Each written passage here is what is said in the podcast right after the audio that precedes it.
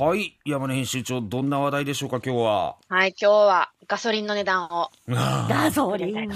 数字でさ数字で出てるから、通はいってくるところ、通ってくるところ、うわーってなりますね、本当に。いや、なりますよね。私はいも先週入れて、うわあーってなりました。いや、で、台風来てるから、満タンにしといてくださいねとか、もう結構ね、アナウンスするじゃないですか。おーってなります。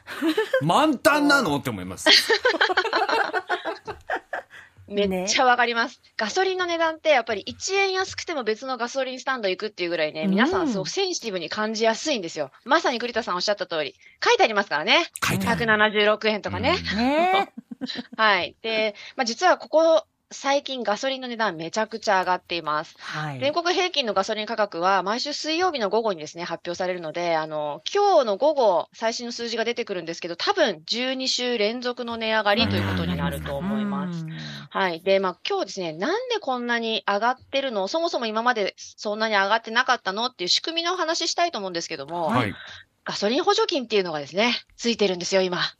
で、そもそもじゃあガソリンの値段を補助金の話の前にどう決まってるのかっていうですね、仕組みのことをざっとだけお話ししたいと思うんですけれども、はい日本は資源のない国ですよね。だから、原油、えーガソリンの元の材料になるものですけど、原油を中東とかからですね、全量輸入してきます。うんなので、ここで為替がまず効いてきますね。げですね。うんはい。輸入してくる原油の値段と、えー為替の値段が効いてきます。で、その原油を、えー石油元売り会社って言われるですね、例えばエネオスだったり、出光だったり、コスモ石油だったり、うん製油所を持っている石油元売り会社というところが、えー原油からですね、ガソリン製品だったり、灯油だったり、ジェット燃料だったり、重油だったりっていうものを作って、うんそれをガソリンスタンドみたいなところに卸して、で、我々はガソリンスタンドからガソリンを買ってるわけなんですよ。うんはい。で、あのまあ、ちょっとさっきちらっと言いましたけれども、まあ、そもそも原油っていうのはグローバルで取引されている商品なので、まあ、市況で大きく価格が変動します。世界でどれぐらいガソリンを使う、あ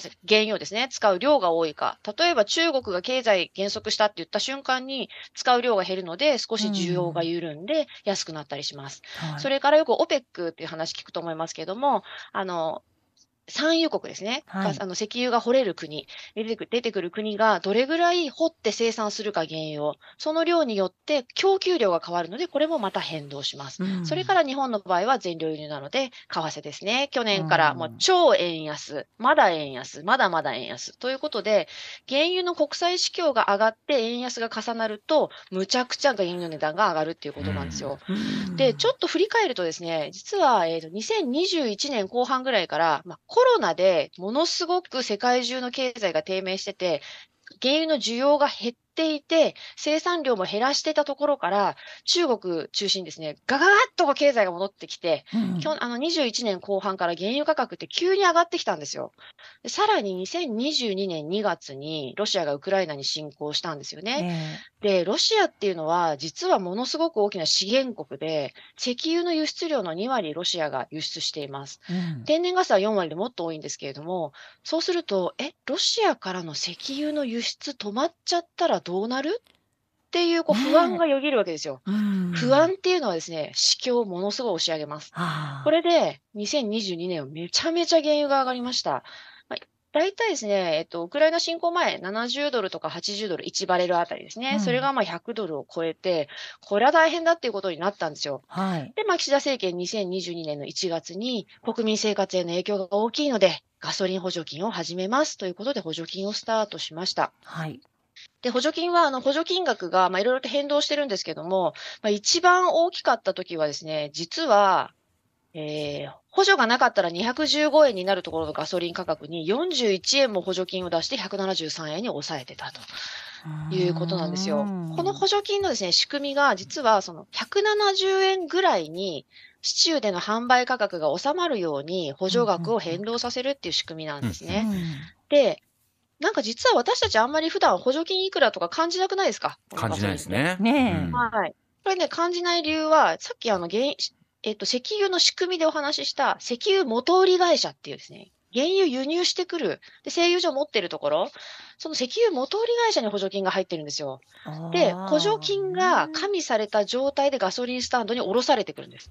はい。なの、で、補助金がいくらになってるのかな、どう変動してるのかなっていうのを実は普段は全く考えることがなくて、補助金の存在すら忘れちゃうっていうのが、このガソリン補助金の特徴なんですよね。うん。はい。そしてですね、あの、このガソリン補助金、最初から今年の9月末で終わりになるっていうことが決まってました。はいこういうのってずーっとね、やっちゃうと、なかなか厳しいですからね。はい。うん。で、今年6月ぐらいからですね、徐々に徐々に2週間ごとにですね、補助金額の上限を切り下げてきたんですよ。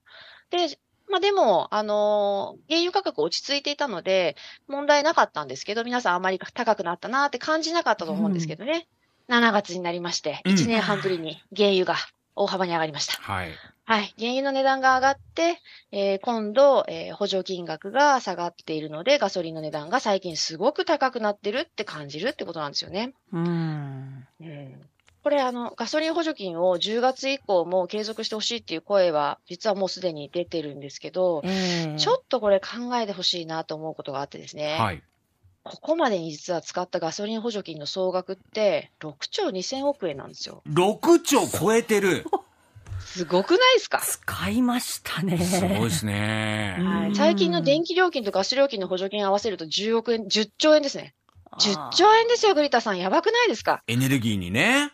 エネルギはあーに。しかもこれ、将来何の布石にもならず、ただ消えていく、あぶくのような10兆円なんですよ。まあ、捨まあ、てずにもちろんね、毎月少しずつ助かりますからね、すごくありがたいんですけど、でもこれ、ガソリリン補助金だけで6兆2000億円、今日本人が1億2000万人とすると、まあ、ざっくり1人4万円使ったってことになります、この1年半で、ガソリンに。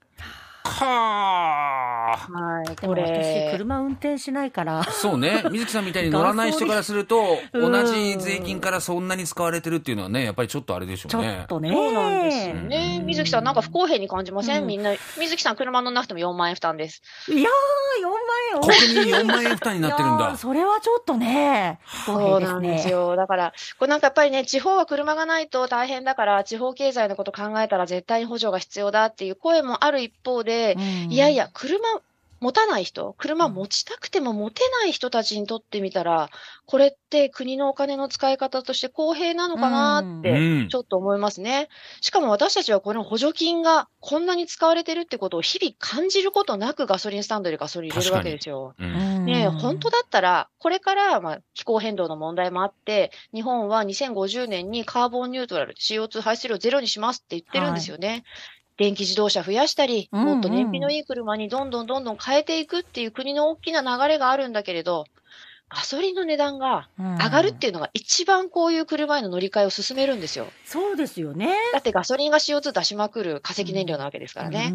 うん。だから将来のこと考えたら、いや、これはもちろん目先めちゃめちゃ厳しいですよ。うん運送業とかも考えたら、い部分的にもちろん補助するっていうのは必要かもしれないけど、でも本当だったら、もうちょっっと制度の仕組みをうまくやって、みんなが将来に向けた選択を考えたり、その他のね、少子化対策3兆円しか使わないんですよ。ガソリン6兆円使ってもね。もねお金の使い方ってうんもうちょっといろいろ考える余地あるんじゃないかな。まあだから私自身は9月末で終わって、ここで仕切り直して、うん。で、みんな苦しい中でどういうふうにこの先の日本をね、作っていくのか、うん。ちょっと急に大きい話になりますけど、うん。まあ、政策一つずつからそういうふうに考えられたらいいんじゃないかな、と思うガソリン価格でした。が苦しい。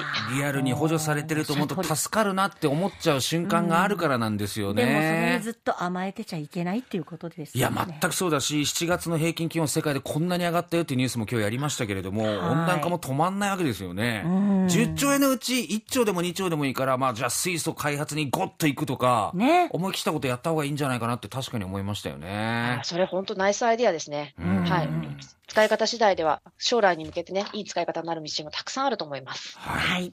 えー日経エネルギーニクス編集長の山根さゆきさんでした。